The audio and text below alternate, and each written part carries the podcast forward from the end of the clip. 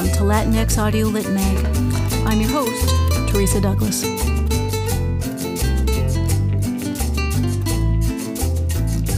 In this week's episode, we're going to hear fiction from Mary Jo Garrido.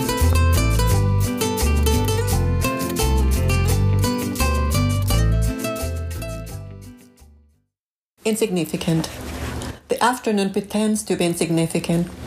I sit on a solitary corner of the small cafe with European airs.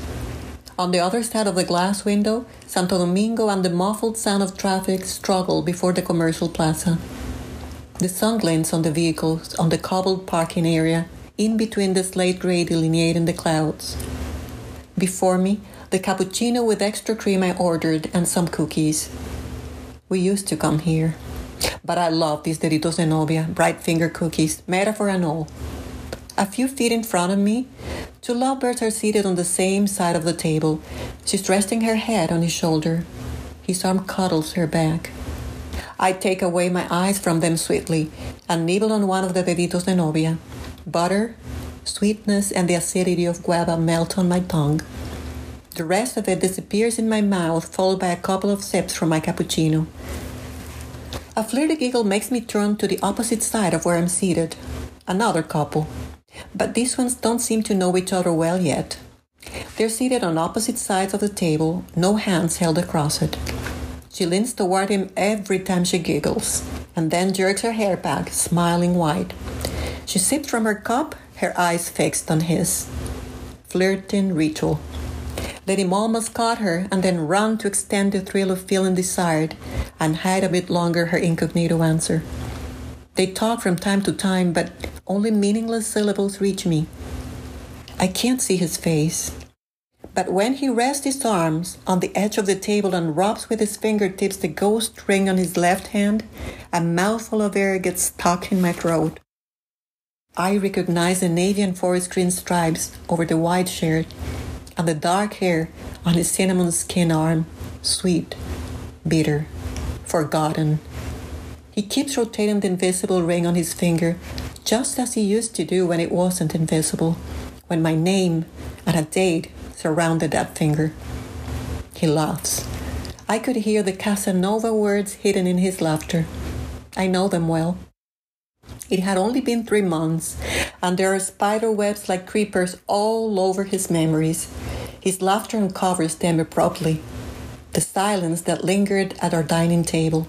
The business calls that make him walk away far enough from me. My desire, tossing and turning on our bed for weeks alongside his tiredness. His Judas kisses when he got home, and I pretended I was sleeping, but the alarm clock at my bedside accused him because it was two in the morning.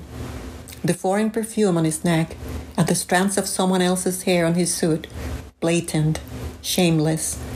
The moment I spilled what was left of my love all over the floor and yelled, I'm no sheep for you to trample on me. His sheepish eyes making more promises, reciting in vain more of his line verses of love. How soon after everyone saw him strutting around the city with her, greeting my friends to introduce her, unabashed, and then leave holding her hand. I look again at her. It's not her. This one's barely 20. They keep giggling, flirting. He reclines on his chair and rests his ankle on the opposite knee while shaking his feet. She sips her cup and smiles, eyes and all. Then he leans toward her and tries to take her hand, but she rushes to hide it under the table, on her lap. He leans further, close to her ear, whispers something, and as he does, her smile flatlines. She gets up, grabs her purse, and leaves. He stays, playing with the mark of the ring on his finger. For a few seconds, he stares ahead at nothing. Then he gets up. As he turns around to walk out of the cafe, he sees me, smiles, hesitates. He approaches me anyway. I remain seated. I don't invite him to join me. He bends and kisses me on the cheek, too close to my lips.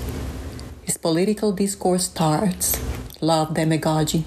Even his eyes turn red when he says the woman of my life. I devour the remaining deditos de novia from a bite or two while he keeps babbling. Look at me, he says, but I don't. The bubbles of his I love you, of his no one like you, of his I'm devastated vanish in the air before they can touch me. When I take the last sip of my cappuccino, I'm not listening anymore. I stand up. He grabs my arm to stop me, and from his lips, strange beasts, desperate creatures come out.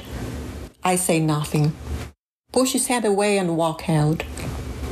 My love for him was locked moribund in our forsaken home, whispering nevermore. As I walk to my car, a yellow butterfly flutters before my eyes, free. The afternoon doesn't pretend insignificance anymore. It transcends.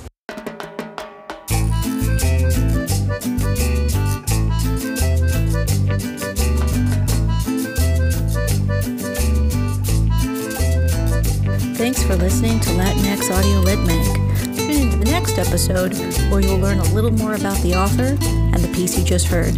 I know you're really going to enjoy it.